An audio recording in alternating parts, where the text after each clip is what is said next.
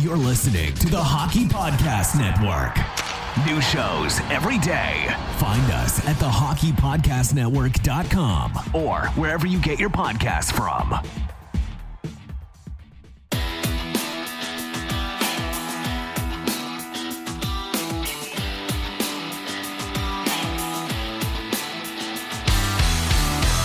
Welcome to your Canadiens Connection on Rocket Sports Radio.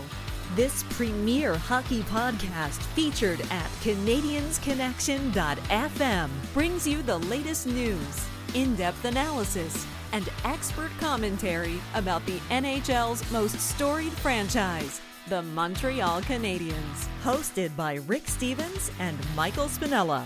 Our team of credentialed journalists provides behind the scenes insight on the Canadiens, designed to inform, entertain, and engage Habs fans around the globe. We are proud to be the trusted source for all things Habs for more than a decade. This is the Canadiens Connection Podcast.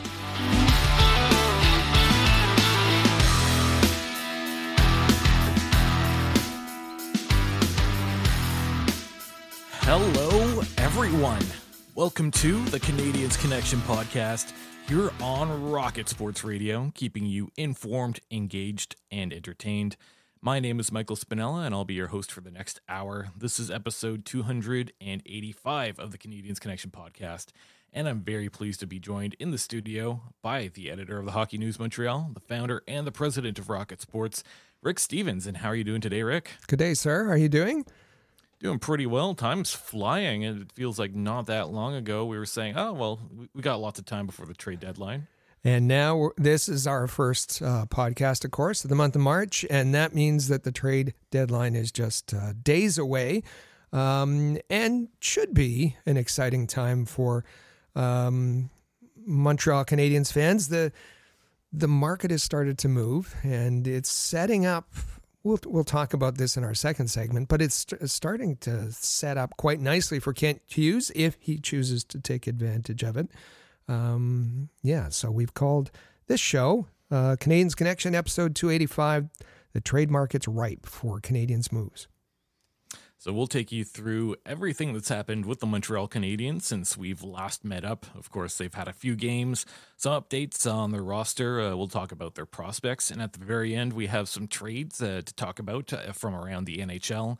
In segment two, it's Kent Hughes' trade card. So we'll take a look at uh, Kent Hughes' history as we approach the trade deadline, and uh, we'll set up uh, this upcoming trade deadline for everyone so that uh, you know what to expect. And of course, in segment three, it's the Have Your Say segment.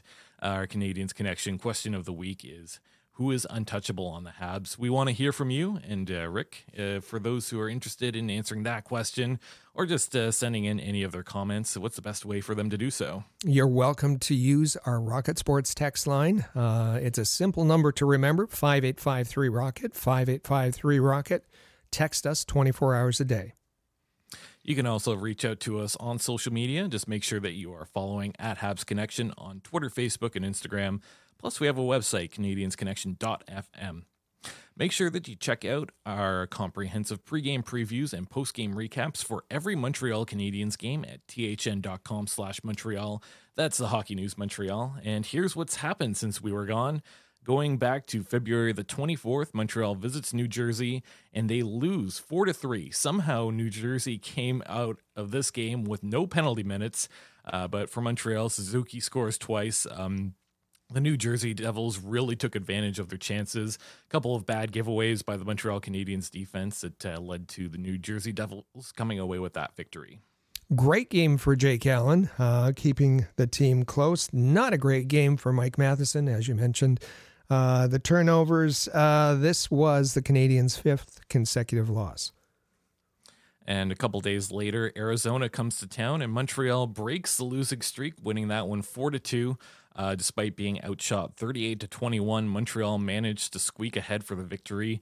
Uh, not Connor Ingram's best performance in net for the Arizona Coyotes, but uh, Montreal did a good job taking advantage there. Um, this was a good game for, I thought, uh, Jordan Harris. Brilliant pass uh, to uh, uh Tanner Pearson uh, for for his goal, blocked made a shot block and and carried the puck, got his goal, and then um, and then um, um, a brilliant pass. Um, Mike Matheson again um, tagged for four giveaways, leading the team on that. Uh, was a minus two, um, but this was this was an ugly game. I think um, an ugly team between uh, an ugly game between two um, struggling teams. Uh, the Canadiens coming in with a five game losing streak. The Arizona Coyotes coming in um, with a 12 game losing streak, and, and that one was um, pushed. Um, uh, the other player I thought that, that struggled here was uh, Juraj Slafkovsky, took two high sticking penalties. Um, and uh, he also extended his uh, scoreless streak to four games. Um, he had a minus three in in that uh, section and caused some, uh, I think, some introspection uh, from Juraj Slafkovsky, who said he just can't take those penalties. Um, and uh, you know, it's not only the the taking of bad penalties, one hand on the stick, getting it, um, you know, in the face of of uh, the opposition players, but his he's he's constantly arguing with the officials about those bad penalties, uh, about the penalties he's taking, um, and the referees sometimes have tolerance for um, for the veterans uh, who argue calls, but less so uh, for the young players. And and I think he's just got to watch himself. In in addition to paying attention to keeping his hands on the stick. Yeah, absolutely. There, uh, they had another game a couple days later on February the 29th. Uh, they visit uh, the Florida Panthers and they're back in the losing column, losing four to three in the shootout. So once again, the Montreal Canadiens outshot by a pretty wide margin, uh, but uh, once again taking advantage of some shaking, shaky goaltending from the Florida Panthers. Uh, they did manage to hang on uh, all the way until the shootout, but uh, Anton Lundell with a great move in the shootout to put this one in the bag for the Florida Panthers. You mentioned shaking goaltending. I didn't think the goaltenders on either side were were very good. Um, Sam Montembeault, his second straight start, got kind of a um, you know a soft start uh, toss to him um, going up against Arizona, and then this was obviously a tougher start uh, against Florida. I thought the Canadiens played um, reasonably well. At least they they they stayed in it, um, in part due to two incredible plays um, that kind of caught Florida off guard in both uh, uh, instances. Uh, and one of them was Arber Xhekaj's uh, rink long pass uh, to to uh, Suzuki for a great goal, and then that set play at the end of the second period, uh, 0.7 seconds left. Juraj Slafkovsky, great shot. Slav, um, Suzuki um, winning the faceoff there, um, but yeah, for um, Montembeault two out of the three goals I thought were were pretty soft, and then he gave up uh, two of the three shots in uh, the shootout. Um, other thing I'll just mention here that wasn't pretty uh, was the Canadiens giving up another shorthanded goal. They lead the league in that dubious category, having given up um, ten goals uh, well uh, well on the power play. So not only is the power play struggling, but and not scoring, uh, they're giving up uh, they're giving up goals while on the man advantage. Oof. So the Canadiens' record after this week is 23, 28, and 9. That's 55 points, 26th in the NHL. And Rick, don't look now, but I'm seeing the Habs have 0.0% chance of making the playoffs on pace for 75 points. Yeah, I think I think we've all figured that out that um, playoffs aren't coming this year. One of the things was that was interesting was that um, Marty St. Louis was asking if he thought there was progress um, from year to year. Um, you know, if you look at uh, prior to Thursday's game, uh, which would be 59 games, um, it, both last year and and and this season, uh, the Canadiens uh, had 54 points. 54 points in in uh, on February 27th, 2023. 54 points on February 28th, 2024. 458 uh, win, winning percentage, identical uh, this season. The only thing that's a little different, well, there's two things. Um, the Canadiens had more regulation wins last season, 16 at this uh, point in the season, 14 uh, right now. Um, and uh, their their goal differential was a little higher, seven goals higher. They were minus 51 um, at this point last season, minus 44, which still isn't anything to write home about uh, this season. So I understand we've had these questions uh, come to us. Where's the where's the progress? Where's the um, where's the the year to year kind of advancement? And um, hard pressed to um, to make that case. And the difficulty is um, that the Canadiens, their remaining schedule, just 22 games left, um, they have the toughest, according to our good friends at Tankathon, um, strength, who put out uh, stats about strength of schedule. Um, the Canadians have the toughest schedule remaining that their opponents have a 598 uh, winning percentage uh, and that's um, that's the most. Um, so, you know, what's going to happen over the next 22 games? Are they going to be able to match their point total or surpass their point total? Um, and is it going to be affected by the trade deadline? Those are all things that uh, we'll have to watch and and uh, and certainly talk about. For sure. And I'll point out, too, uh, lots of 10 p.m. starts coming up uh, within this month of March. Uh, so, yeah, they're going to have. Uh, so, I'm assuming they'll be on the road out west, which is always a difficult thing for teams. This is a difficult think, thing uh, for for teams and difficult thing for us. Yes. Yeah, absolutely. that, too. And, uh, of course, I think Montreal certainly benefiting from some loser points this season. Otherwise, I think they'd be much further down the standings, right? That's a really good point. That, yeah, that those extra points that they've gotten um, in overtime or shootout or yeah, have been in overtime have uh, sorry have um, have helped them. So make sure that you check out Habs Notepad, Habs headlines, feature articles, and game day posts appearing regularly at thn.com slash Montreal. That's the Hockey News Montreal. Taking a look at our roster news, it uh, appears that one Rafael Harvey-Pinard has participated in Canadiens practice in Tampa Bay on Friday morning, so that's showing some progress. Uh, do we have any further updates on one uh, RHP? Uh, just that he was wearing it. It, it wasn't uh, a typical practice on Friday. It was more of a, um, a skills practice with drills. Um, and actually, there was a fascinating um, uh, shooting practice with um, Cole Caufield, we saw some video of, of him uh, with a net in front of a net. Mm. Anyway, um, you had to see it. Um, point is that it wasn't a typical practice. Um, and Harvey-Pinard has not been cleared by the team doctors for contact, so he's not going to be playing um, in Tampa. But um, I, I think it's good news that he's close. Uh, Jayden Struble, uh, who's been out with an injury for a little while, he's back at practice as well and traveling with the team to Tampa Bay. Uh, this month, or sorry, last month for the month of February, when Nick Suzuki was named the Molson Cup recipi- the Molson Cup winner. Uh, so that's usually calculated by the amount of star selections that they've received in the month. Uh, Suzuki was first star in games twice uh, on February 6th and 13th. He was second star of the game on three occasions on the 10th, 17th, and the 29th in Florida. So, uh, yeah, I think this is well deserved. Suzuki's been on fire. He's certainly elevated his game, and one player that's uh, really shown his progression. The the three star selection. There used to be some method to it. There used to be some honor to it. Um, right now, it's trash. It's garbage. It's it's uh, on around the league and in Montreal. It's garbage.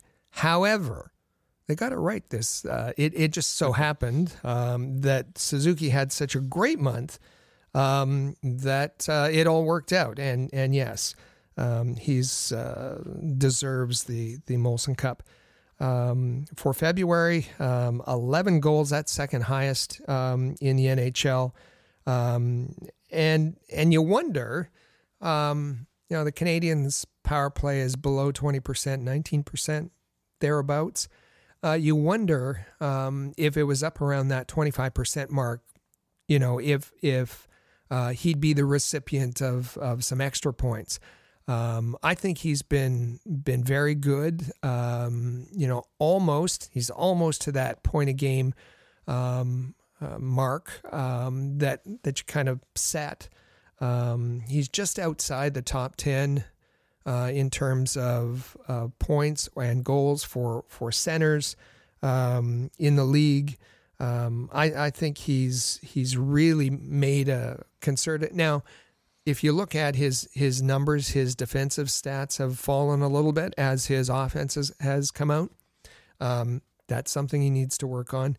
Uh, but uh, I think he's he's headed in the right direction, and and full um, kudos to him for uh, his his spectacular month of of February. So, Rick, how do you feel about doing something we've not done in a while? I think this is a good week to do it. Sure, why not? Let's get to uh, bad tweets of the week. Listen up. It's time for some bad tweets on the Canadiens Connection. So it's been a while since we've done this. uh, and this time there are actually two tweets that are kind of connected. And it's crazy. I have no idea where this started, but uh, the first one comes from one uh, Ryan Whitney of Spittin' Chicklets. His tweet says The Sens have something cooking right now. Rumor boys hearing that Ottawa would maybe move Brady Tkachuk. Can't believe it though, because no one could be that dumb. Nine points out of the playoffs with two games in hand. So that's that's an interesting thing just to randomly throw out there.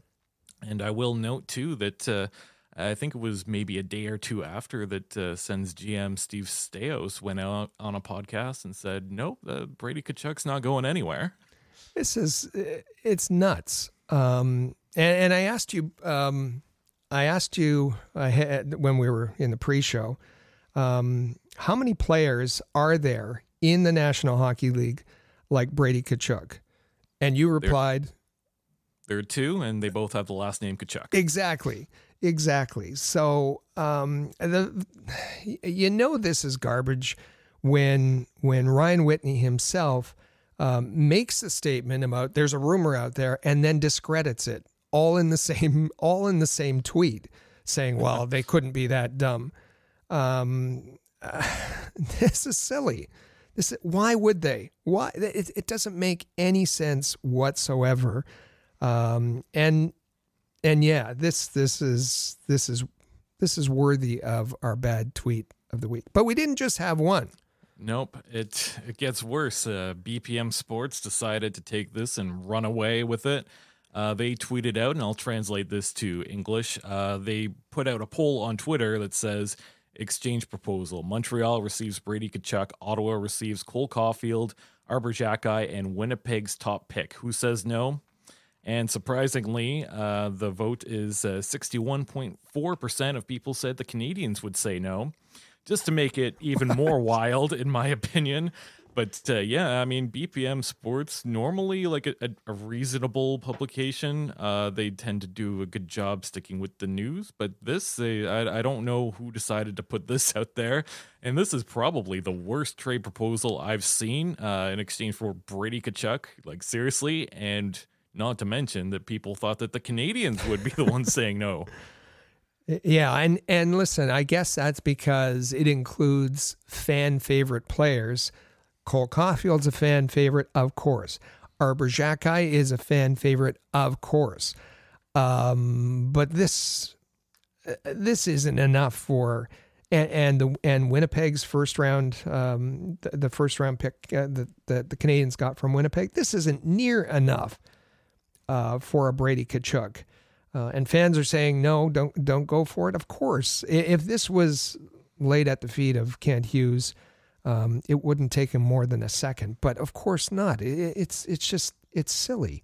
Um, and one bad tweet led to uh, a, a, ridiculous tweet, I guess, uh, is how is how this week went. Um, I am yeah I'm I'm quite astonished by what what we have here. Yeah, uh, it's just bizarre what transpired here. But how we how about we get to some more uh, credible type stuff here? I think it's a good time for the Habs uh, prospect report. It's time for the Rocket Report. The Rocket Sports Media Team is your premier source for information about the Laval Rocket, the AHL affiliate of the Montreal Canadiens, as well as Habs prospects playing in the CHL, NCAA, and leagues around the world. Bookmark thn.com slash Montreal to follow our comprehensive coverage of Canadiens prospects. Each week, we highlight a Montreal Canadiens prospect, and this week we're going to shine the spotlight on Brantford Bulldogs forward Florian Xhekaj. Uh, he was uh, selected in last year's draft, and also uh, the brother of one Arber Xhekaj, who I know is a very popular Montreal Canadiens player right now. He's had a pretty good season, certainly uh, taking a step forward, uh, and uh, right now his point total third, uh, sorry, 53 points in 55 games. Not bad. Uh, in the past 10 games, he's actually put up 16 points. So he's uh, certainly stepping up and he's looking basically like what you would expect from a Xhekaj who plays forward, right? Yeah, uh, exactly. And you said almost on a point a game pace, 53 points in 55 games. Uh, also, in those 55 games, 66 penalty minutes. So, um, you know, better than a, a penalty minute per game. Uh, but for the last 10 games, and that goes back to uh, February the 9th, he's, he's on quite a 10 game point streak uh, with 16, um, 16 points. Um, let's make that 11 games. 16 points. Yeah, no, that's sorry, that's 10 games. 16 points in 10 games, 11 goals, and five assists. Uh, he's been tremendous for Brantford. Yeah, absolutely. So uh, I'd certainly recommend if you haven't already, you might want to tune into a Brantford game just to watch this kid because it's uh, he's a pretty exciting player, and I'm sure he'll be a fan favorite once he arrives in Montreal. Loads of fun to watch. Uh, let's uh, take a look at a couple of defensemen that are not quite yet with the Montreal Canadiens. And uh, the big question here as we approach the end of the season is when will David Reinbacher and Lane Hutson be joining the organization? So I see uh, for David Reinbacher uh, playing in the NL, uh, the NL season should be coming to a close at the end of March. I know that uh, his team Kloten is definitely not a playoff team. They've not had a great season, but uh, of course uh, the way they do tournaments and whatnot in the NL, in the NL is a little bit different.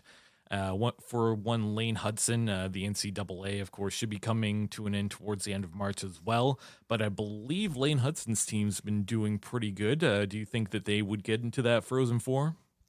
Yeah, I I, I think that um, well, uh, they'll be in the uh, the lead up uh, to to that. The Terriers, um, you know, they they've been on a, an amazing pace um, and uh, we'll be in the regional finals. We expect, um, and if if they manage to qualify for uh, the Frozen Four, now they were in it last year, um, then that that ties up Lane Hutson for a bit.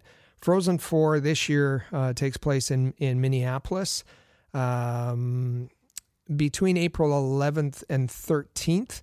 Um, so he could um, he could then, after that, uh, sign his ELC and join the Canadiens um, for their last, the Canadiens and the season back to back games against the Detroit Red Wings. He could get into um, into two games and and essentially it's kind of a, um, an enticement uh, to bring uh, prospects is is to let them play um, you know, a couple games at the end of the season, and they burn one year of their their contract that way. Uh, what about the Laval Rocket? Well, um, given given all the complications, um, Lane Hutson isn't really eligible uh, to play in Laval unless he signs a, a, a PTO with the uh, the Laval Rocket, and I, mm, I, I just don't, I, I just don't see that happening. But um, uh, so he's he's most likely to finish the season with the Canadiens. Um, and I'd, I'd love to see, you know, Marty go to a, um, an 11-7 kind of format, uh, play with seven defensemen. That way you could, um, you could put Lane Hutson in there, uh, certainly for power play, uh, take some of Mike Matheson's minutes, certainly on the power play. And, uh, that way you could rotate him in and give him some exposure. Um, without exposing him too much. Uh, David Reinbacher, it's yeah, it the the NL um, is complicated. Uh, Kloten is one of the two teams at the bottom. Those teams will uh, have a playoff. Um, uh, Kloten's regular season actually ends on Monday, uh, but then what follows is like a playoff, a play out, I think they call it. Um, uh, that um, the loser of that series uh, then becomes subject to um, like a relegation uh, tournament, and then the relegation plays against um, I think they call it the SL, which is their their AHL. So the winner of the AHL plays the loser, the worst team in the NL, and uh, then they can swap for the following. It's it's complicated. Um, so uh, there's lots of lots of th- balls in the air there. So David Reinbacher could join um, the Canadiens organization midway through March, or more likely, end of March. I think David Reinbacher is is likely to play with Laval, um, and um, and then he can. Um, well, we're going to check with uh, with uh, um, uh, Patrick Williams about because there's really weird um, regulations about who's eligible for the uh, the playoffs or not. Typically, if you're if you're joining the team after the trade deadline, you're not eligible for the playoffs. But there's there's been loopholes, workarounds in the past. But anyway, he would be able to play with Laval uh, for their end of their season. So, uh, what do we know? We know that it's complicated. We know that it's not decided. We know that both player will see most both players um, over the next month or so. So, with that, uh, how about we take a look at the Laval Rocket from this past week? Uh, kind of up and down for them. Uh, I think uh, you go back to February the 24th, uh, the Toronto Marlies come to town. Toronto wins 5 to 1. Uh, not a very good game for Laval, oddly enough. Um, nothing went well for them. Uh, scored the lone Laval goal shorthanded, but uh, of course the Marlies scored five in that game, and uh, Laval just in general kind of looked outclassed. Uh, a couple days later, they did have a nice bounce back on February the 28th. Laval uh, did get a 4 0 victory. Uh, this is the first pro shutout for one Jakub Dobes, and of course Laval uh, with four different goal scorers, so a near perfect game in that one. Uh, the next game came on 1 March the 1st, and this one was certainly a nail biter as uh, Laval takes on Hartford and they lose 2 to 1. Laval came up just short despite uh, outshooting their opponents 33 to 24. Overall, this game could have gone either way. For sure. And I thought Dobes was terrific. I, I know he got a shutout against um, Bridgeport. Bridgeport, uh, a little bit of a weaker team um, in the AHL.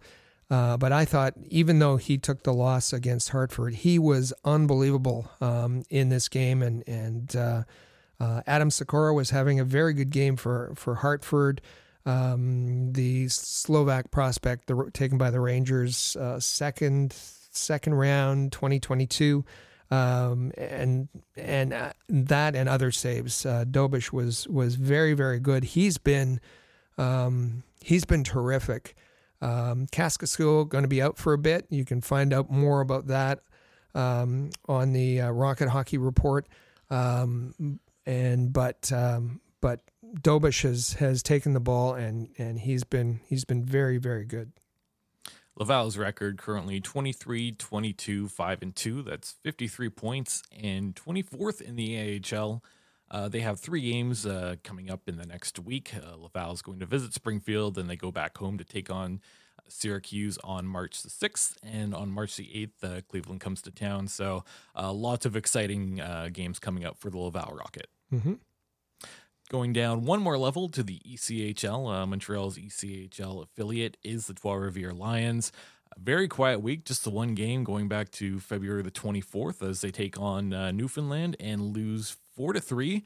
Uh, uh, recently was loaned to uh, the Trois uh, Lions. He actually had a couple of good starts uh, before being called back up uh, uh, with the injury to uh. Uh, Alexander Voyer, I think, had a very good game and was kind of a standout in this uh, game against the Newfoundland Growlers. So, uh, Trois Rivières has a record of 20, 24, 3 and 3. That's 12th place in the Eastern Conference. Uh, looking at the QMJHL. Uh, we started covering that for the hockey news. On there, uh, we've been uh, putting out some articles, and uh, this is the Memorial Cup Contenders series being written by one Mike Rashel. Uh, the most recent one is about the Oshawa Generals. So, for those that like to follow the Q, we've been doing our best to provide information on all the possible Memorial Cup contenders from around the CHL. Memorial Cup is fun to watch, and um, I know that that many of our listeners pay attention to the Q. If you want a bit of a heads up as far as who the Q representative might face, this is a great series to uh, learn more about uh, the top teams in the OHL coming up. Uh, we'll ha- also have the top teams in the uh, WHL. Uh, Mike's done a great job for us. Absolutely. So if you want to find out all our, our content about the Canadiens prospects, you can head over to thn.com slash Montreal. And if you're looking for the best English language coverage of the Quebec Maritimes Junior Hockey League, head over to thn.com slash QMJHL. And now it's time for our quote of the week. And as you said in the, the pre-show, this might even be quote of the year. Uh, I I'm not going to do a whole lot to set this up. You'll just have to listen to what Marty St. Louis has to say, and uh, Marty, uh, what don't we get right?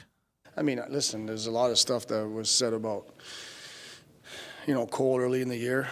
I don't think you were getting it right, that's for sure. Um, you know, Slav at times too, you know.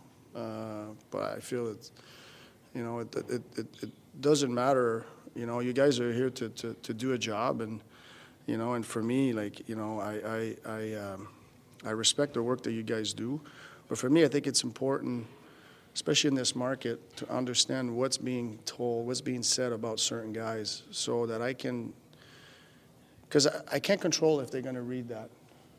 You know, I can only control with the knowledge that I have, the information that I have, how I can help navigate what he's going through at the time.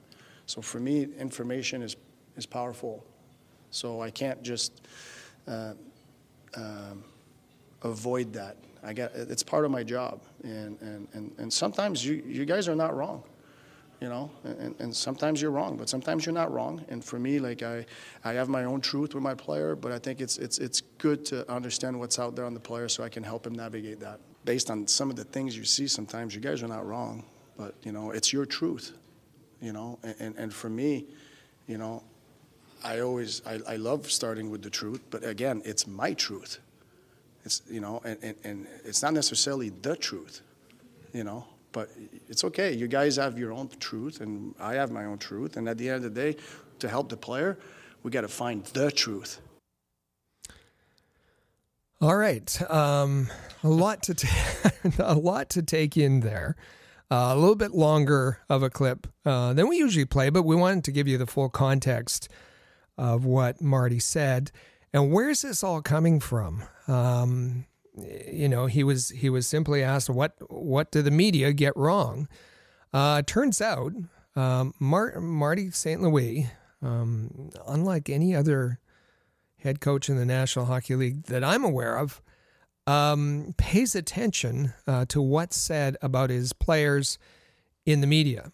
Um, he reads, he listens, he watches uh, the coverage um, which is odd. It's odd that he, he would have time to do that. Uh, and, and maybe he has some of the communications people uh, doing some of that for him. But he seemed to, to say that, that he, um, he feels it's part of his job uh, to, to monitor what's being said about his players.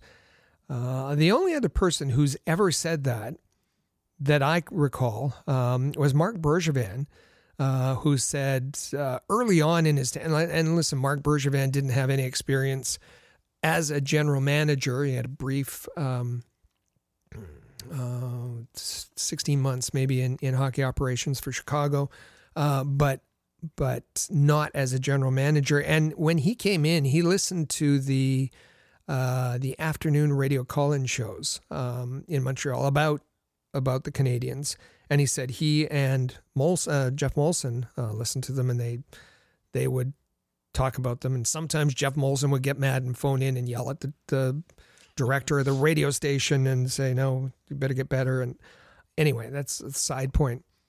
uh, this is this is really strange. Um, let me just let me just take a let me just take a, a detour here um, for a minute and focus on something he said. Um, he talked about um, my truth is not your truth, and my truth and your truth may be different from the truth. Uh, like all of that to me is is word salad and and just uh, it just throws out the window the meaning of the word truth. You can, Michael, you can have an opinion. I can have an opinion, but there is only one truth. That's the the meaning of the word truth is there is one truth. Uh, so all this baloney about your truth, my truth, I, and I know that's kind of become into the any anyway. That's that's a side point. Um, but the fact that that Marty St. Louis feels that it's his job and that he has the time um, to read and listen and watch what the media is covering and what he's what they're saying about his players. Um, could it be a you know this is just a question. Could it be a bit of a vanity project? Could he be interested in what they're saying about him, given he has no experience and and um, you know? Um, anyway, that's just a question. Uh, but he says um, he is doing that um, because he's worried that his players are reading reading stories. They're on social media, um, and he can't control that. He can't tell them not to do that. And so, if they're taking in information and and that's uh, that's affecting them somehow, he can then understand what's being said and help them navigate that. Um, I like uh, we've said we, we've said and we've said directly to uh, players. Um, yeah, I, I get that that young people, um, teenagers have you know they're on social media uh, in this day and age. But once you get to the National Hockey, once you get to the AHL, uh, get off. it's it's it's simple. Uh, don't pay attention to what fans say, or or don't even don't even go to La Presse or or and I'm not picking on them. Whatever sports, uh, don't read about what people are saying. Um, just just stay off. Um, anyways, in in this market, Marty wants to know what's being said, um, and his his reasoning is that so he can help the player navigate it. Well, uh, just in case, hi Marty. Hope you're having a good day. Um, big fan here. Um, but yeah, no, I agree with everything that you've said there. And uh, something I wanted to just mention briefly is uh, Marty, as a coach, he could encourage players to not do all the things that you just said. He could encourage his players not to look and not to worry about it. I think that that might even be the coach's job to help his players stay away from social media and whatnot, right? Yes. Yes. Yes, and uh, I mean the communication staff, the coaching staff, um, uh, encourage them to that that. How about listening to me rather than listening to the noise out there?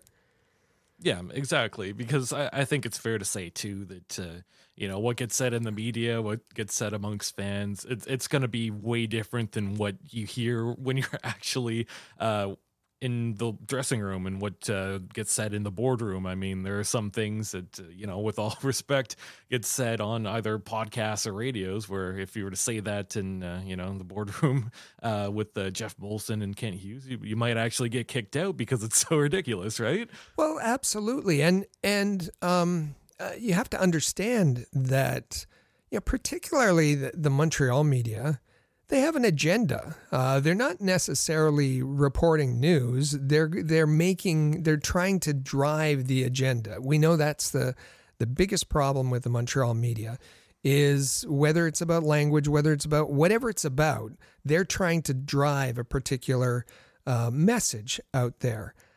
That typically doesn't have anything to do with winning. Um, what's what they should be talking about in the locker room with the coach, with the players, is about how how do we win? How, how you know, we're not worried about responding to other people's agendas about whether you know a player should should be acquired, a player should be should stay because because he speaks the right language, whatever it is, has the right birthplace. Um, they should be talking about what we do to win, and and, and that should be the focus. Not let all this noise in and talk about it. Yeah, I agree with you there. And uh, I think, uh, did you have anything else you wanted to add to that before we get to our hockey news? Yeah, I, di- I just, um, not being critical of Marty, but eh, because he's doing things differently. Um, he doesn't have, um, you know, call it whatever you will, whether you see uh, his his background as a lack of experience or a lack of baggage. Um, he's clearly a player friendly coach. Um, and he's trying to advocate for um, for his players. Um, and you heard him when it, when he said, you know, you were saying things about um, Caufield and you were saying things about Slafkovsky at the beginning of the year that weren't right. Well, I think what most people were saying is neither of them was playing very good, um, and that that that is the truth, not my truth, not anybody else's truth. It was the truth at the start of the season. Yeah, absolutely. And uh, with that, uh, we'll get to our uh, hockey news and notes uh, before we take our first break here. Um, starting things off, the Vancouver Canucks made uh, big news uh, just on Saturday morning, March the 2nd, as they re signed Elias Pettersson to an eight year contract worth $92.8 million. Uh, he's an over uh, point per game player uh, throughout his career. I think both sides are going to be very happy to get this done. Uh, seemed like Pettersson was avoiding uh, contract negotiations during the season, but uh, not too long ago, there were some reports about a possible trade to uh, the Carolina Hurricanes. That didn't go through, and it seemed like uh, pretty quickly uh, Pettersson was willing to talk and showed that he wanted to stay in Vancouver. So both sides are going to be very happy here. I think so. Vancouver's a good team. He's a tremendous player. He's going to be top five um, with at 11.6 million AAV. So uh, this all makes sense, and and uh, it it kind of shuts up uh, the the naysayers who say you know Vancouver doesn't want to sign their players or whatever. Um, I think this is good all around. Uh, three trades uh, went down, all involving defensemen. Uh, the first one is uh, the Dallas Stars acquired Chris Tanev from the Calgary Flames. It was a three team trade. Uh, they had the New Jersey's uh, Devils hop on board. They took a fourth round pick in exchange for retaining 50% of sa- Tanev's salary. what the Flames get, they get a second round pick, a conditional third round pick, and Artem Grushnikov, a defensive prospect uh, who seems to, well, it sounds like he's a pretty similar player to t- to uh, Chris Tanev, but much younger. Maybe not a top 10 prospect on the Calgary Flames, but uh, it seems like they were quite happy with that return. Yeah, Calgary, it was a, a prospect that they valued, that they targeted. Uh, I think there's a fair bit of criticism here that they didn't get a first round pick. Um, but they got a lot. Um, uh, they got a pretty good haul, and uh, from what we've heard, um, they the, on the table from one of the other teams uh, was a first round pick, um, but that that um, that team wanted uh, Calgary to take back a bad contract, and rather than take a first round pick and a bad contract, they took um, a prospect that uh, that that they coveted and um, and some uh, second round picks. So I I I think uh, well done Calgary on this. Uh, the Toronto Maple Leafs reacquire Ilya Lyubushkin. Uh, I think it was what two seasons ago they made a trade uh, for Lyubushkin from the Arizona Coyotes. Uh, Lyubushkin uh, left as a free agent, and now they decided they wanted him back. Uh, so the Anaheim Ducks, in exchange for Lyubushkin, take on a third round pick. Uh, the Carolina Hurricanes hopped on this trade. Uh, they take a sixth round pick in exchange for retaining 50% of the salary as well. So I think uh, I think Toronto this helps a bit. I don't know how much it moves the needle. Lyubushkin is much better away from the puck than with the puck, but I think this does start to fix some of their holes on defense. Yeah, I think so too. Um, but I, you know, clearly uh, Toronto's not finished. Uh, they need some help up front, but I, I think they may not even be finished with respect to rebuilding their their defense core. Um, I, I don't think he's necessarily the answer there. Um, interesting, though, that in this week of three significant trades, um, semi significant trades, two of them um, were three team uh, deals, um, which uh, is that a is is that a signal of what's to come as we approach the trade deadline? Yeah. Uh, the final trade here, the New Jersey Devils uh, acquired defenseman uh, Kurtis MacDermid from the Colorado Avalanche in exchange for a seventh round pick and uh, Bardakov, uh, who's a forward prospect. the Colorado Avalanche, of course, I think they're just trying to free up some space, whereas the New Jersey Devils, not a huge not a huge get in uh, Kurtis MacDermid, but uh, certainly someone that will help uh, fill in the void for them. Yeah, a little bit of a de- depth for the Devils, and and as you said, Calgary wants to be busy. They're freeing up some space, so helps both teams. Um, the market is in motion, uh, at least the defensive market, and, and we're going to be talking about that in a few minutes. Yep. So I think uh, right now it's a good time to get to our first break. Uh, we'll hear a message from our sponsors, DraftKings, and then we'll get to our big topic segment, uh, Kent Hughes' trade card. This is Canadiens Connection podcast here on Rocket Sports Radio. We know hockey games move fast, but with DraftKings Sportsbook, an official sports betting partner of the NHL, you can score faster than anything happening on the ice. This week, new customers can bet 5 bucks and get 200 instantly in bonus bets. Maybe you want to make a bet on five different players who are going to score a goal tonight. The opportunities are endless on DraftKings Sportsbook. There are so many different combinations, opportunities, specials, parlays, straight up money line bets, you name it. There's so many ways to play on DraftKings Sportsbook. So download the DraftKings Sportsbook app with the code THPN.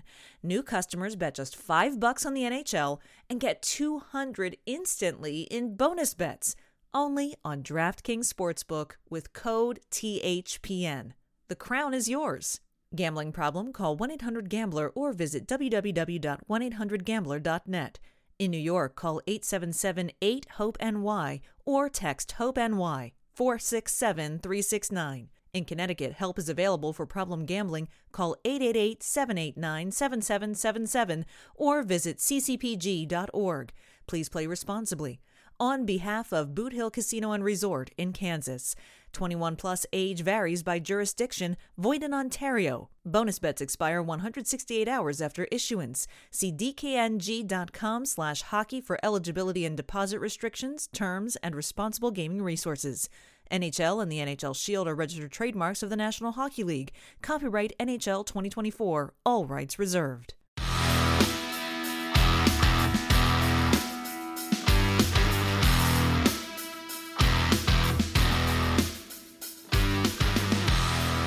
Welcome back to the Canadiens Connection podcast here on Rocket Sports Radio. I'm Michael Spinella. You can find me on Twitter at the Spinella. With me in the studio is our president and founder of Rocket Sports, Rick Stephens. You can follow him on Twitter at Rocket Sports, and you can also follow this podcast at Habs Connection on Twitter, Facebook, and Instagram. Plus, you can check out our website, CanadiensConnection.fm. And just a little reminder here to make sure that you hit that subscribe button uh, for the Canadiens Connection podcast in the player or on your favorite podcasting app. That way you don't miss a single episode. And the trade deadline, not too far away. Um, can Kent Hughes' past performances at the trade deadline provide any insight into his potential moves this upcoming week? And uh, how has the market changed with the trades that have been uh, completed this week? We saw three defensemen move. We talked about that in that first first segment. And uh, to be honest, uh, looking at Kent Hughes' history in terms of trades, it seems like he might be a bit of a creature of habit. Is that fair to say? Yeah, if you're looking at future behavior, best way to predict it is to look at past behavior. And um, now, that's not to say that he has an extensive record uh, when it comes to um, the trade deadline, and and you know, part of it is going to be circumstantial, um, coming into the circumstances where uh, you're in a rebuild and and you have to um, start. I, I think uh, Kent Hughes's first task was uh, to create some cap flexibility for himself. Um, so he he kind of attended to that right away. So Um, is he going to be making the same number of, of major moves? Um, not so much. Um, but uh, I, I, think it's worth taking a look at uh, what he's done, um, partly as, you know, because it's easy to forget um, the job that he, he had to do and, and, and what he's done so far. Yeah, absolutely. So with that, let's let's uh, turn back the clock. I want to take a look at uh, Kent Hughes' very first uh, trade deadline and uh, all the acquisitions he made, and pro- probably a very busy one for him too. I'd say that this was quite successful. Uh, the very first move that uh, Kent Hughes made as a general manager was at the time, if you remember, Montreal was desperate for just anyone in goal because they had so many injury problems, and uh, that was a trade to the Minnesota Wild. Uh, Brandon Baddock in exchange for Andrew Hammond. It's hard to believe that uh, he actually made some stars for the Montreal Canadiens, but uh, Hammond was later moved out. Um, to the New Jersey Devils in exchange for Nate Schnarr. A lot. Uh, I guess that was about a month later that that went down. So of course, uh, Kent Hughes uh, filled in a need uh, for just a little while uh, while he needed uh, that warm body in net, and certainly filled that pretty well. Um, the first major trade he made would have been the Tyler Toffoli trade, and this went down on a Valentine's Day, bright and early before the trade deadline. In exchange for Tyler Toffoli, he picked up one Tyler Pitlick Emil Heineman, and a first round pick from the Calgary Flames. I think we can all agree that this was a very nice return for Kent Hughes, and uh, I think we all uh, think that that ended up being a great trade. Uh, a couple days uh, later, Kent Hughes with a very minor trade uh, to help out uh, Laval, free up some space. It was one Michael McNiven. Remember Michael McNiven? He got traded to the Calgary Flames in exchange for future considerations. So, not a huge trade, but uh, of course, Kent Hughes uh, building a little relationship with the Calgary Flames.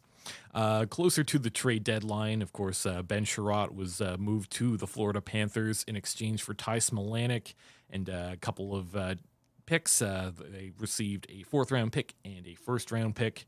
Um, the big one coming up very close to that trade deadline was Artturi Lehkonen to the Colorado Avalanche in exchange for Justin Barron and a second round pick. So this first trade deadline that Kent Hughes handled, uh, I thought he fared very well, and it actually gave us a pretty good impression of what kind of general manager he was going to be. Yeah, absolutely. And as I said before, uh, he was clearly um, he was moving some um, some veterans. Tyler Toffoli was well liked and and um, you know, a contributing member, um, and uh, it was difficult to see uh, Tyler Toffoli go. But as far as the the haul uh, that came back, um, you think of of um, Heineman, you think of Filip Mesar, you think of Volokhin, even uh, with Canadiens made that um, that uh, selection uh, with in the fifth round for him.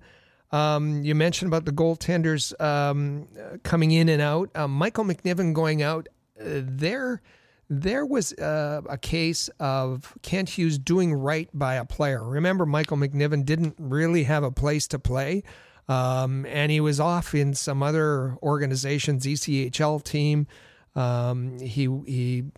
Um, he complained about it, uh, and understandably so, and and so he was moved. Um, not because he was complaining, but, but I think because um, Kent Hughes, the the agent in him, thought it was the right thing to do. Um, and and then, as you mentioned, the the Ben Chiarot trade, uh, the Artturi Lehkonen trade, and and you know with some of these trades, like Artturi Lehkonen, Justin Barron came back the other way um, but also uh, a second round pick in 2024. So that that trade is still paying uh, dividends uh, to Kent Hughes and the Montreal Canadiens. Um, but for the most part, um, bringing in really good assets uh, as well as uh, creating some flexibility um, on the salary cap. And um, you know, I, I I would give, and I think I did at the time, gave gave him a uh, a, a, top rating, an A rating for his 2022 trade deadline. And when we talk about when we talk about uh, the trade deadlines in each of these cases, it isn't the day what he did on the day, but it's you know the month uh, or thereabouts leading up to the trade deadline. We're considering trade deadline trades. Yeah, absolutely. I, I think especially in that one, he got to work pretty early. The Tyler Toffoli uh, trade uh, happened over a month before the trade deadline, so I, I think good uh, work uh, by Kent Hughes on that one. 2023, on the other hand, I, I, don't think we were huge fans of Kent Hughes's work. Uh, he made three moves. Uh, the first one coming on February 26, 2023, and that was trading Evgeny Dadonov to the Dallas Stars in exchange for one Denis Gurianov. Gurianov proceeded to leave as a UFA, so not a big fan of that one. I know Gurianov came in uh, to Montreal, he scored a few goals, made things look exciting, but uh, yeah, no, uh, they didn't end up with really any asset out of that at the end of the day. Um, on March the 3rd that year, Another very minor trade, uh, trading Nate Schnarr to the Los Angeles Kings in exchange for uh, defenseman Frederic Allard, who would uh, join the Laval Rocket.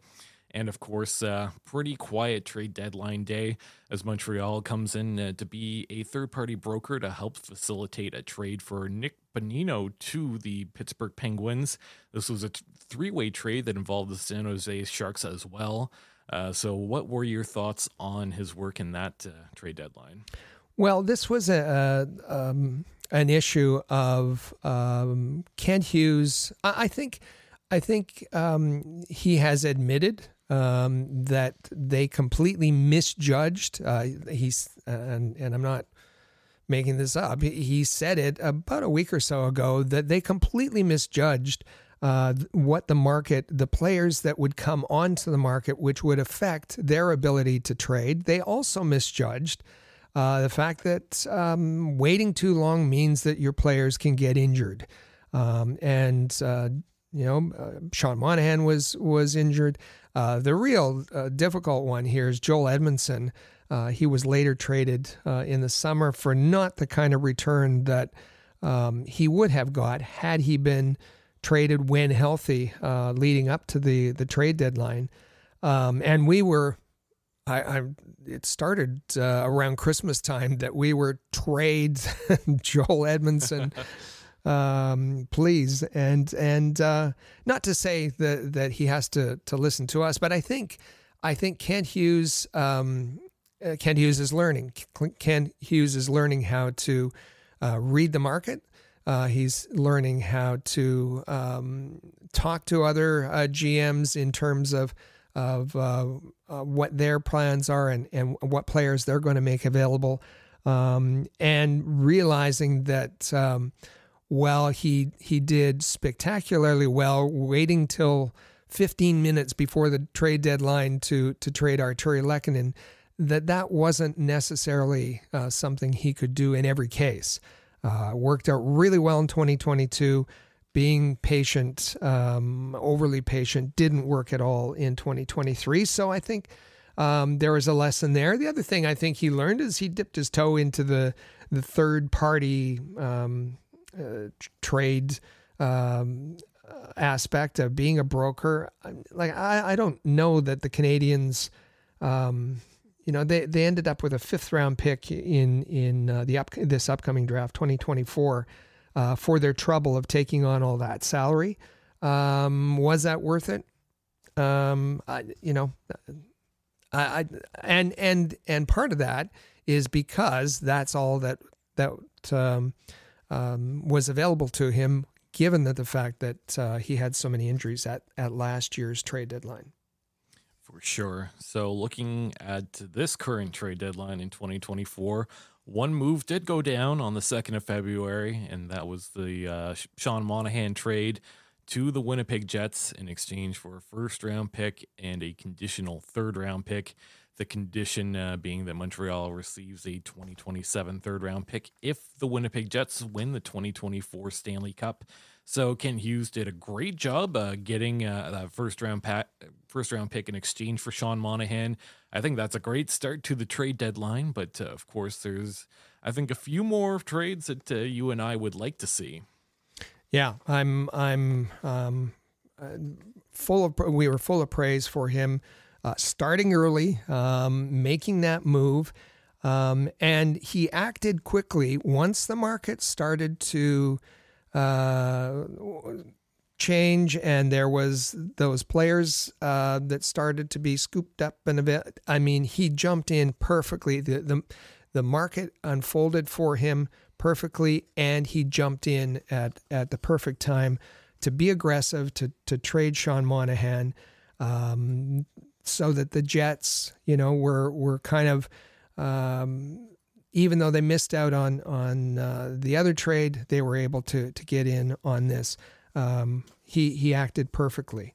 Um, now he has to continue. Uh, he has to continue to do that. So, with about a week before that trade deadline goes down, let's take a look at the trade boards. Uh, looking first at TSN, uh, still Jake Allen sitting at number 13. And uh, well, one David Savard is appearing at number 49 out of 50 on TSN's trade board, which I'm not opposed to seeing. Uh, looking at the athletic from Chris Johnston, the only Montreal Canadien appearing there is at number 21, and that is also Jake Allen. Um, the top five remaining on Chris Johnston's trade board after this week. Number one for the Flames, it's defenseman Noah Hanifin. Um, although I believe the Flames have have expressed some interest in trying to re-sign Hanifin, but I, I, don't really know what the Flames are doing right now. That could be something that they just floated out to the media. Uh, number two, uh, Pittsburgh Penguins forward Jake Guentzel on an expiring contract. He's currently injured, but he was seen practicing today.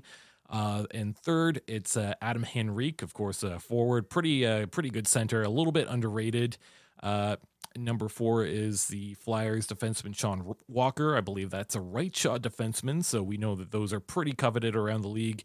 And in at number five, one Jacob Markstrom. It's been a whole lot of a mess, and we'll get to that uh, briefly.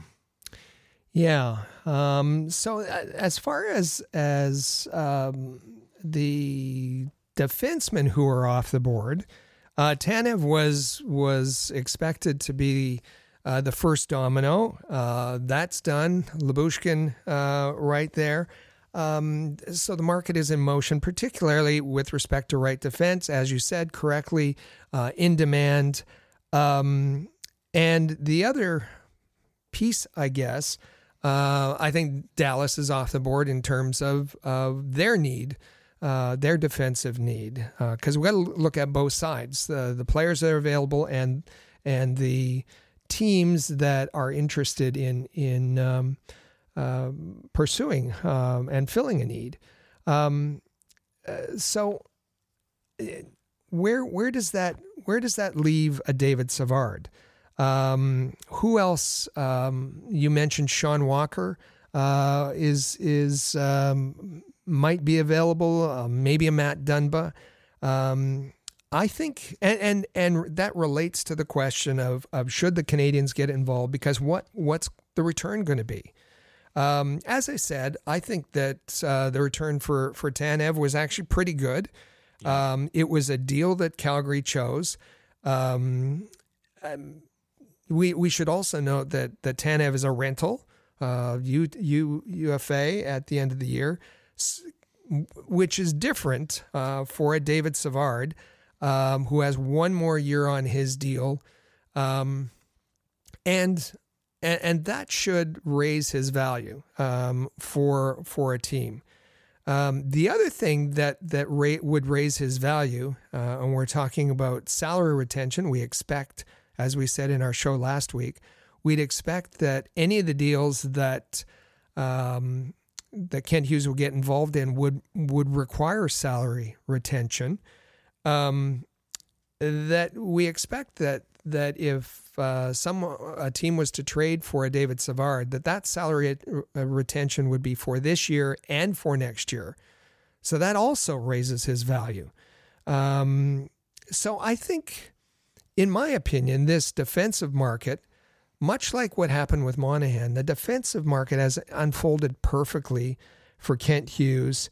Um, you had Tanev, who's you know a, a rugged blue liner. You have uh, um, if that's what at right shot um, defenseman, if that's what a team is looking for, your consolation prize is David Savard.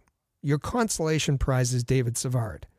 Um, he's a shot blocker, and you know um, who who would be interested in a David Savard? Um, why wouldn't why wouldn't Tampa Bay be interested in a David Savard? Why wouldn't they? him? Um, yeah, very familiar with him. Sergachev's out for um, uh, the the season uh, with his injury, unfortunate injury. That was an awful injury. Um, now there's the whole left shot, right shot. Maybe they're not desperate for a, a right shot defenseman, uh, but why wouldn't they be involved?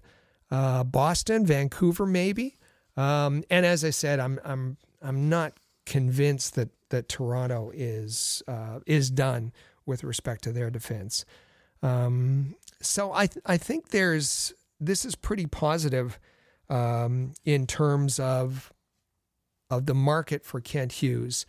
Um, the the the argument back is well, you need you need David Savard because he's uh, a mentor to the young defenseman and and full credit, yes, and and you know Arber Xhekaj spoken about him, um, Kaiden Guhle spoken about the value of him. However, um, I, you know, I, I would say that the, those young defensemen, certainly the ones in the organization now, have probably learned all they're going to learn from David Savard. Um, you know, Kaiden Guhle's going into his third season next year. He's he's absolutely he's been a leader everywhere he's been. Um, and Kent Hughes says we're turning over the team to the young players. Well, um, you know, Sean Monahan was moved with the intention of of turning over a bigger leadership role to Nick Suzuki and and eventually to uh, Kirby Dach when he's back next season. Why wouldn't you do the same thing uh, with your defensive core? Now, I understand, and and we've talked uh, before about the fact that um, Kent Hughes is going to leverage the media. Um, he doesn't want to appear desperate, so he's put out there, and and uh, Pierre LeBrun has said, you know, it's going to take a lot. Uh, the Canadiens really don't want to let David Savard go, so it's going to take a lot. I think that's just uh, Kent Hughes using the media um, to to get the message out of just how valuable um, uh, David Savard is to raise his, uh, you know, uh, to raise the propo- level of the proposals. Um, I, I would be really shocked. Um, not shocked. I would be, I would be surprised though if David Savard is not moved um, by Friday. Yeah, I think uh, to your point as well, if you can get a third round pick for Ilya Lyubushkin, I, I think you can get something pretty good for David Savard, uh, if not better. Um, uh, the other thing I would say is that uh, I do think Savard is playing some of the best hockey that he has since joining Montreal. So I would think that his value is probably at an all time high, and I think it's it just makes sense that it would be the right time to move along. Um, do you agree with that? I agree completely. Um, you know, he's he's playing really well, so his value is high. He has a year left. He's not a UFA, um, and uh, and he's healthy right now. Remember, he he yeah. did have the hand injury earlier. What can happen next if if the Canadiens hold on to him and try to trade him next season? Well, his value is going to be down because he's going to be a rental at that point. Um, he's going to be a year older. Um, maybe there won't be as much of a demand for right defensemen as there is right now, um, with a number of teams looking for one, and with a couple uh, of of those defensemen off the board already.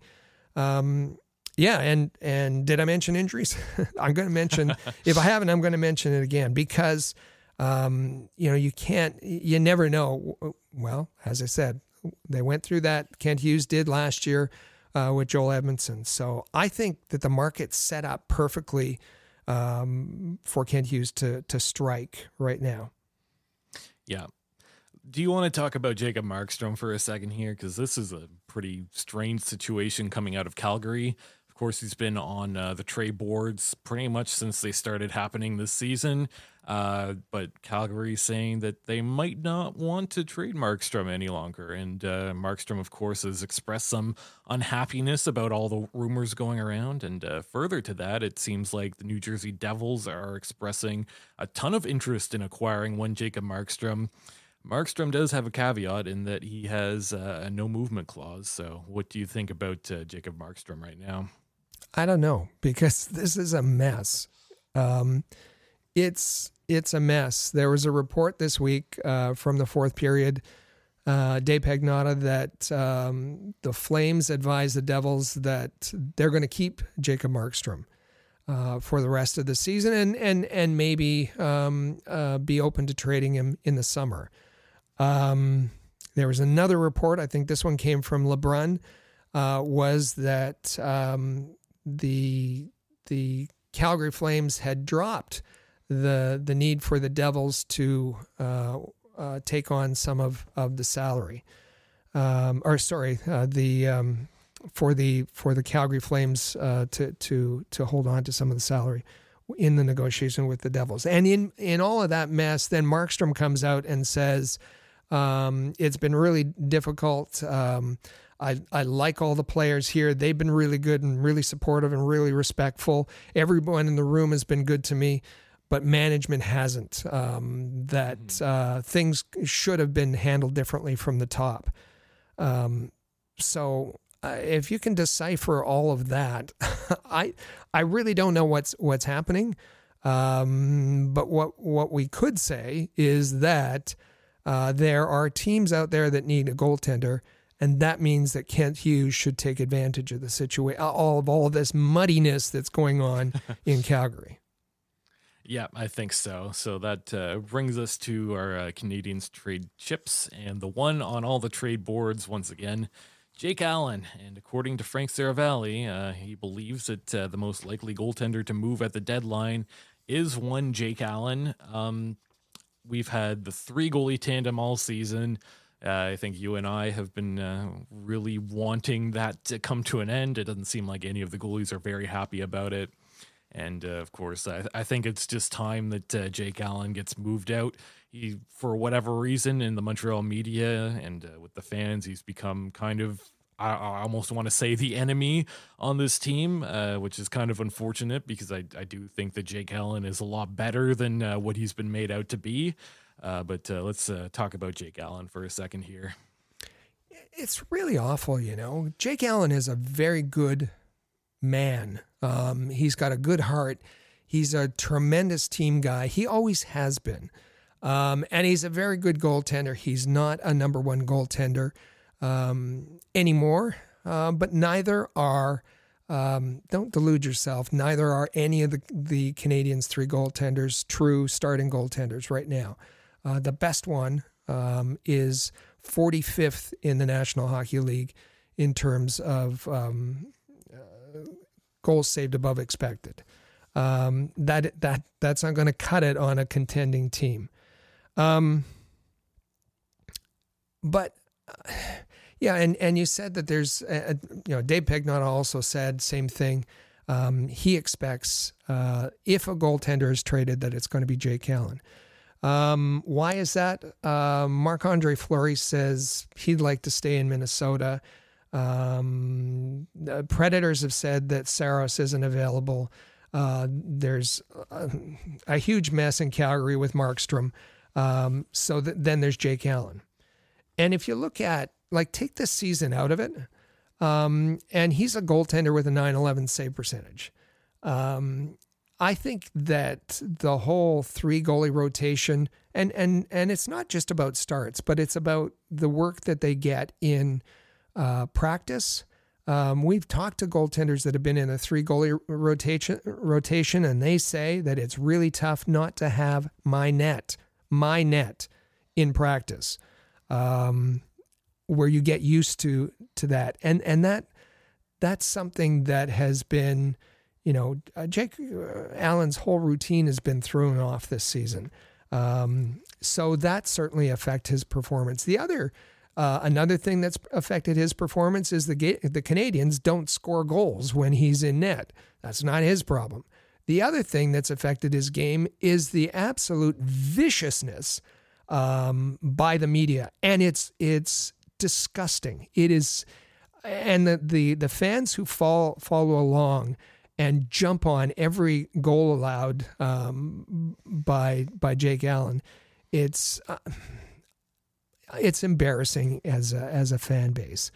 Um, but the fact that that the Montreal media, the legacy media, have um, just vilified uh, Jake Allen in order to promote their guy um, is is one of the worst characteristics of the media in Montreal, and uh, you know that certainly uh, affected him um, as well. So um, you know, could he move? Well, Carolina's, I think, looking. Although Kochetkov just just won uh, Rookie of the Month, um, but and has been playing very well. But do you want somebody backing him up, backing up a, a young goalie like that? Uh, Edmonton, Skinner. Um, do you want somebody there? Colorado. Um, you know, uh, I I think they're and and we've talked before about the Devils and maybe they want a consolation prize if Marks, Markstrom doesn't work out. Um, there are opp- opportunities, and um, I tend to think that this is something that's going to happen in the summer. Um, but if if Jake Allen can be moved, and maybe without, uh, it would be difficult without salary retention.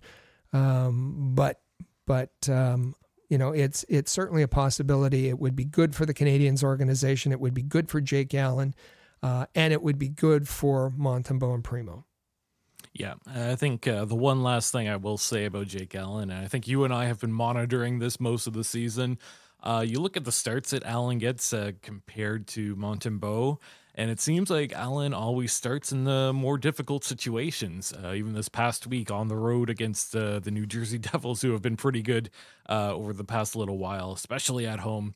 And then Montembeault gets the at home start in Montreal against uh, the skidding Arizona Coyotes. So uh, even the Montreal Canadiens have not really put Jake Allen in a position where he can be uh, successful and really show off what he can do. So I think this whole thing has just been mismanaged, uh, like in the worst possible way, to be completely honest. I agree. Uh, looking at uh, what other things Montreal might have on the board here, of course, we talked about David Savard and Jake Allen, uh, Tanner Pearson and Joel Armia. That I I think they actually had a pretty decent week. Those are uh, a couple of uh, veterans that could help uh, some teams looking to make a push in the playoffs. Of course, uh, Armia being a bigger forward, one of those guys that can uh, get uh, dirty in the corners and win some puck battles. Pearson, just a ton of experience, and especially with some Stanley Cups, a very likable teammate as well. I wouldn't be shocked to see if he was moved. Uh, I think Pearson as well on an expiring deal makes a lot of sense as a rental for some other teams looking for depth. And of course, uh, we've talked about this uh, third party broker situation. We've seen that come up twice. Uh, Montreal only one retention spot left. They can only retain once, uh, once more this season. Uh, I guess that will be a possibility as well, if nothing else. Yeah. Um, the retention slot yielded, uh, what did we say, a fifth round pick uh, last time around, uh, being involved yeah. in the, in the Bodino trade. Um, you know, is is that is that the best way to use that retention slot? Mm. Um, could you get better than a fifth round pick if you you know retain salary on on Jake Allen and uh, or or Savard? I expect so. Um, Joel Armia, um, uh, you know, he's uh, after a difficult start, he's had a pretty good season. Um, I think uh, could Vancouver use a, a, player like like him? Um, I think so. Tanner Pearson, you mentioned uh, Stanley Cup in 2014. He won a Stanley Cup with the Los Angeles Kings.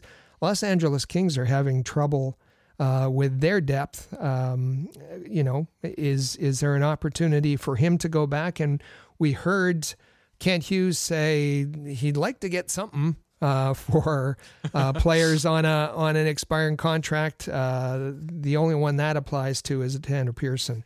Uh, I think those those uh, two players, um, it's less likely that they'll be involved. Um, but if there's an opportunity, and and part of that is is just because um, the Canadiens don't have, as we've explained uh, over and over and over again, just one retention salary retention slot. Uh, those are all have been used up already uh, by the Jeff Petry trade and the and the Joel Edmundson trade this season. So just one uh, opportunity for them to retain salary when they make a trade. That's going to um, yeah, that's going to tie the hands somewhat of Kent Hughes. Yeah, and uh, I think that it's fair to say, yes, those are the players that we've determined to be trade chips. But uh, I think most players on the Montreal Canadiens, if uh, a team is calling, you certainly listen. Uh, doesn't mean that uh, you're outright shopping them, but uh, you're you're at least taking that phone call. Which brings me to uh, the Untouchables and uh, Rick. I think you and I both uh, we didn't tell each other No. uh, who we had marked down as Untouchables, but we both said that there were three. I'll uh, I'll say mine here. Uh, I'll talk about it for a minute, and then I'll pass it off to you to see if uh, we ended up with similar answers. But for me, I've determined three Untouchables. Nick Suzuki, I think that's the most obvious one. He's by far the best player on this team right now, and the captain. Uh, Cole Caufield, you just committed to him long term. Uh, not his greatest season, but I think that there's still uh, a very important player in Cole Caufield. And uh, the only other one is one Kaiden Guhle, who I think is a pretty good uh, marquee defenseman that uh, the Montreal Canadiens can uh, build uh, their core around. And uh, Rick, who do you have determined as your untouchables on this team? Well, as they say, two out of three ain't bad. Um, we agree on on on two of those uh, those three players, and and why are we doing this? Well, uh, you know, there we we talked about it last week that um, that Jordan Harris came up in in uh, trade talks. Whether whether it was a team that was inquiring about him or whether it was um, Kent Hughes trying to make space on the left side and and and and shopping him, it, wasn't particularly clear. Um, but we just for fun we decided to include um, you know this untouchable list. And yes, it goes back to if Wayne Gretzky can be traded, anybody can be traded. But when you're rebuilding a team, uh, you want to keep the core pieces. Um, and two of, of the core pieces for me um, are Nick Suzuki um, and Kaiden Guhle. Um, uh, one up front, one on the back end. They are they are um, important players on the ice. They are important players off the ice. Both are um, going to be exceptional performers and exceptional leaders for the this team going forward. Uh, they are they are they are core pieces. Um, and you know, in, when you're in a rebuild, you can't you can't move players like that. Um, as the third, you added Caufield. Um, I, I couldn't get there uh, just because you know the the start of the season he was being compared to Ovechkin and and maybe DeBrincat. Um, and is he that player now? We still don't um, know. Um, so I, I I took Kirby Dach and I took the Kirby Dach that uh, we hope Kirby's going to be. Um, not the Kirby Dach who's who may be injury prone, uh, but the Kirby Dach who, when when he's been in the lineup, is a player who can drive the play and make his line mates better. Um, I, I don't think we know. Um, I, I, I think we know that when he's on the ice, he can be that kind of player. I don't know that we know he can do that for 82 games, uh, given uh, his injury history. Um, so I'd want to keep him and make sure that um, we, you know, he's not given away before that um, before that fact is is determined. Yeah, I think those are great picks too. You know what? Like you said, two out of three, not too bad. and, uh, actually, at this point, this ties in uh, very nicely with our Canadiens Connection question of the week. And uh, we'd like to ask all of our listeners who is untouchable on the Habs. We want to hear from you. You just heard our thoughts on it. And uh, with that, and I think, Rick, uh, it's a good time to get to our final break, right? Absolutely. So let's uh, get to that break here. Uh, we'll uh, t- take a brief uh, break so that you can hear from our sponsors and then uh, make sure that you stay with us. This is the Canadiens Connection podcast here on Rocket Sports Radio. The Canadiens Connection is proud to be a partner of Rocket Sports Media, digital media publishers of sports and entertainment websites. Their mission is to build a worldwide network of sports fans who are informed, engaged, entertained, and connected. Learn more about RSM, its team, and its portfolio of brands at rocketsportsmedia.com. I bet you enjoy sporting your best Habs jerseys, dressing up your kids and pets in the cutest Habs gear, and showing off your decked out hockey cave or fanning.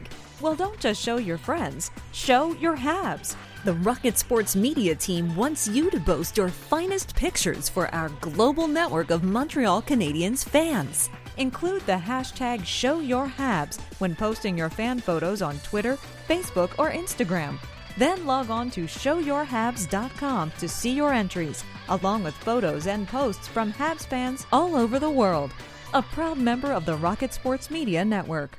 If you're a business owner looking for the perfect platform to reach a targeted audience of customers, Rocket Sports Media is the solution. Our global hockey community provides unmatched social media reach to an attentive demographic of sports and entertainment fans. We can provide visibility to your company, helping you to engage and leverage this prime group of potential clientele. In addition, we also offer sponsorship opportunities for fan events and featured areas of website content, giving you name and logo recognition. Visit rocketsportsmedia.com to contact us regarding this unique marketing opportunity. For the most trusted source of news, analysis, and features about the Montreal Canadiens, log in to thn.com slash Montreal, your year-round source for anything Habs related. That's thn.com slash Montreal.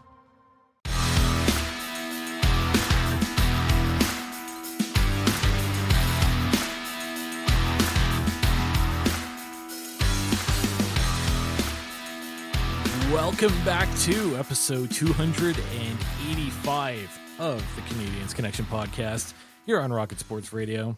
You can follow at Habs Connection on Twitter, Facebook, and Instagram, and you can check out the website canadiensconnection.fm. Also, feel free to text us anytime via the Rocket Sports text line 5853 Rocket. That's 5853 Rocket. And I think we're coming up on what's going to be a very interesting and very busy trade deadline. Uh, we did our best to lay out all the primer for you in that uh, last segment, and uh, certainly would be interested to hear what all of our listeners thought about it. For sure. So, if you want to keep up to date with everything Montreal Canadiens, uh, Rocket Sports has you covered. Uh, here's what you need to know. Uh, we cover the Montreal Canadiens for the hockey news. You can find all of that content at thn.com slash Montreal. Uh, game day coverage, feature articles, Laval Rocket, and prospects. All the Canadiens coverage in one place. That's thn.com slash Montreal. And if you're looking for some more multimedia type content, head over to our YouTube channel. Uh, just search at All Habs and uh, make sure that you hit that subscribe button as we put out uh, a couple uh, different shows throughout the week. Uh, the first one, uh, the Habs Hockey Report, hosted by one Amy Johnson. the latest ep- episode is entitled This Might Make Montreal Canadiens Trades a Little Tougher. And Rick, I believe you have an announcement about next week's episode. I do, and it's um, I think it's a, a, big deal. I, I, I should say first of all, our YouTube channel is becoming a real hub and a real key part of our coverage. Um, and and Amy does a great job, and and we'll we'll tell you about some other options on that uh, YouTube channel in a second. Uh, YouTube.com slash all habs or just search for at all habs. Uh, and you'll get to our channel. And the Habs Hockey Report is is very popular. Um, and um, this week, uh, come out a little bit earlier, uh, probably late Tuesday afternoon. And uh, that's because Amy's going to be joined by uh, Jason Bukala. Uh, from Sportsnet. And if you don't know, Jason, former uh, scout with the Florida Panthers, he does some great articles um, on Sportsnet called Scouts Analysis. Um, and he's going to join Amy uh, and lay out uh, what he thinks um, uh, Kent Hughes might do and and kind of the plans for uh, the Montreal Canadiens from a from a scout's perspective. Um, and I think that's going to be fascinating for you to uh, to watch and to listen to. And you're going to want to find that on our YouTube channel, youtube.com slash allhabs. Yeah, so looking forward to that and uh, hit that notification bell as well if you want to know about it as soon as it comes up. That way you don't miss it. Uh, another show that Amy Johnson hosts on our YouTube channel is uh, the Rocket Hockey Report. Last week's epi- episode is entitled Another One. The Laval Rocket now have two players missing this week. So if you want to stay up to date with the Laval Rocket and the Montreal Canadiens, uh, look out for those two shows. Hit that subscribe button, hit the like button if you like what you saw, and leave a comment. Get engaged in that conversation as uh, Amy loves to read through all of those. She might even reply too. This podcast, The Canadiens Connection, is also being put on our YouTube channel as well. So if uh, you prefer to watch it on YouTube, head on over there. Last week's episode is entitled What Might the Montreal Canadiens Do at the Trade Deadline. You don't want to miss out on that one. So hit uh, like and subscribe and leave a comment as well. Uh, we love reading through all those comments, and uh, we're actually going to get to some a little bit later in this segment. Plus, we've started doing live stream watch alongs on YouTube uh, for Montreal Canadiens games this season. The next one is uh, going to be Montreal at Carolina on Thursday, March the 7th. I'm going to be joined by my colleague Nathan. And uh, with that said, uh, I'm going to invite Nathan to the studio to help uh, uh, show everyone uh, what we do on our live streams. Nathan, welcome to the show. How are you? I'm doing great today. Thank you for asking, Michael. How are you doing today? Doing pretty well. Uh, so, in addition to all the other Rocket Sports content that uh, our whole team has been producing, you and I have been doing something brand new this season. Uh, we've been live streaming on YouTube. Ah, yes. Brand new this season, we've started doing live stream watch alongs for the Montreal Canadiens games. So, uh, we've been uh, streaming on our own YouTube channel, and we do this a couple times per month. Yes, so look out for upcoming live stream watch alongs throughout the season. So, for those who have yet to join us, how does this whole thing work? So, first, you want to tune into the game on one screen, press mute, and join our live stream on YouTube. We will have live play by play, scores, updates, analysis, and commentary, all while interacting with viewers via the live chat. It's the perfect way to add an extra layer of entertainment to your hockey game night. And for those who have joined us before, we have a new segment at, at, at the end of each game. Yes, make sure you stick around after the game for our post game show, the last round. Uh, this will uh, take uh, some time to summarize the game, highlight some of the key takeaways. Plus, this is another opportunity for our viewers to send in their thoughts about the game in our live chat. Plus, during the game, we have a great intermission show designed to engage all of our viewers. And what's that all about, Nathan? Well, uh, that is where we'll have an intermission show entitled Nathan's Notes, where we break down the game and have great topical discussions to keep everyone up to date. So make sure you head over to our YouTube channel, just youtube.com slash allhabs, and hit that subscribe button. Plus, you can tap that notification bell so you don't miss a single one of our upcoming live streams. We look forward to watching the game with you. Make sure you subscribe and tap the notification bell so you don't miss out. We'll see you there. Definitely. Uh, you'll see me there. I, I can tell you that because uh, these live streams have become a lot of fun. Thanks, Nathan, uh, for joining us in the studio. Thanks, Michael, as well. Uh, these these are tremendous. Um, and and Nathan did a good job explaining just how uh, it works. Um, you know, you mute the broadcast. You don't need to listen to Gary Galley anyway. Um, so let's say you're you're sitting on your couch, you're watching the TV, mute the TV. You, you've got a you've got a, a phone in your hand. Then then go to uh, YouTube.com/slash allhabs. Uh, and stick uh, uh, the the live broadcast on. Make sure uh, uh, you guys made the point. I'll make it again. Make sure you're subscribed so you get notification of of the live stream. Um, and and there it is. Um, you can listen to some great commentary, some great information, uh, as well as be able to connect with uh, Canadiens fans from all over the world. It is um, it, it's like being it's like being in a bar and, and surrounded by a bunch of Canadiens fans and, and all excited about the game and, and interacting. Um, if you can't do that, uh, then this is the next best thing. Uh, the uh, Rocket Sports uh, live streams uh, with with very capable hosts in Nathan and yourself, Michael. Yeah, so looking forward to it. Um, Thursday, March uh, 7th, and that's trade deadline eve. Uh-oh. I s- believe I said it last week, but uh, on the last live stream against the Pittsburgh Penguins, we had a live trade to react to. Who knows what's going to happen this time? And uh, we'll certainly uh, talk about the trade deadline during that live stream and uh, get everyone prepared for the next day. So make sure that uh, you come along and uh, watch the game with us. We have a trade to announce. The most famous words from Gary Bettman. Oh yeah. uh, also, I just wanted to let everyone know that uh, you should make sure that you're subscribed to the Premier Rocket Sports uh, podcast on your favorite podcasting app, the Canadiens Connection. You can find every single episode at CanadiensConnection.fm. We'll be here every single Saturday throughout the year and uh, provide great Montreal Canadiens content. If you enjoy the show, we'd really appreciate if you left us a five star review uh, wherever you get your podcasts. We are your inside link to the Montreal Canadiens. we definitely are your inside link, and I got a really fascinating um, text from from one of our loyal uh, listeners this week who said um, that they've noticed um, that uh, when when con- when content appears and, and we seem to have the inside track and we talk to uh, our um, contacts around the National Hockey League that when we talk about a story, funny thing happens that a lot of these fan podcasts then kind of pick up on that and then that's their topic um, the following week. Um, so the our listener said, why be second? Why not listen to the Canadiens connection and get your information directly? I, I agree 100%. Yeah, I love that and appreciate uh, hearing from that listener. Uh, and just uh, before we get to our Canadiens Connection question of the week, um, we do have a little announcement from our Rocket Sports team. Uh, we are recruiting, and uh, Rick, what's the best way for people that might be interested to reach out to us? reach out to us either uh, via text 5853 Rocket or uh, by email hello at rocketsportsmedia.com. If you are interested in joining this uh, this talented team, but a fun team, we have a lot of fun, um, and there are lots of passionate hockey fans here uh, who are um, excited to bring you, um, using their talents, uh, bring you the, the the real story, the inside story from the Montreal Canadiens. Uh, and I'm grateful for the work of each and every one of them.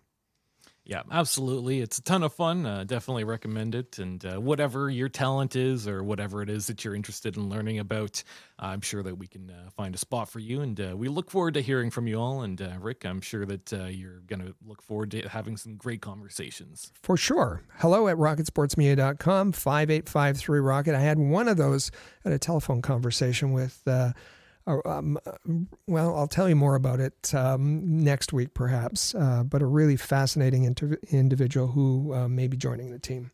Absolutely. So now it's a good time to turn it over to our listeners and get to our Canadiens Connection question of the week. And this week we ask, who is untouchable on the Habs? You got to hear our opinions in that second segment. We want to hear from you. I'll say that Rocket Sports text line once again because uh, it's a great way to reach out to us 5853 Rocket. And uh, you can reach out to us on, uh, by email, like uh, Rick just uh, said as well. Also on social media, however you want to get a hold of us. Uh, we look forward to hearing from you. And we get tons of uh, tweets, emails, texts, and comments throughout the week. A few of them that we like to read on air today for you. Uh, we edited them, edited them lately just uh, for clarity. And uh, Rick, this first one comes from at Dark Matter Eclipse. What did they have to say? Uh, this is a comment uh, on our our last episode. Uh, that's that's last week's um, Canadiens Connection episode uh, 284. Um, and remember, if you missed any of our episodes, you can go uh, to CanadiensConnection.fm or on the uh, podcast player that you're listening to us um, right now. Dark Matter Eclipse on YouTube says Jordan Harris is a smart defender.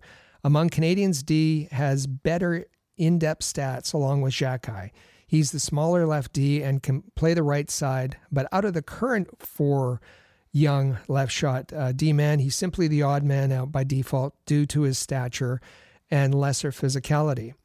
What you said about Savard, uh, and that's last week on 284, um, is pretty much what I said on a Habs fan page a few days ago. The young D will miss his uh, coaching, Um, but the next trade deadline, he could be injured or his play will have declined. Trade him now to a contender while he's uh, while available right shot Ds aren't in abundance.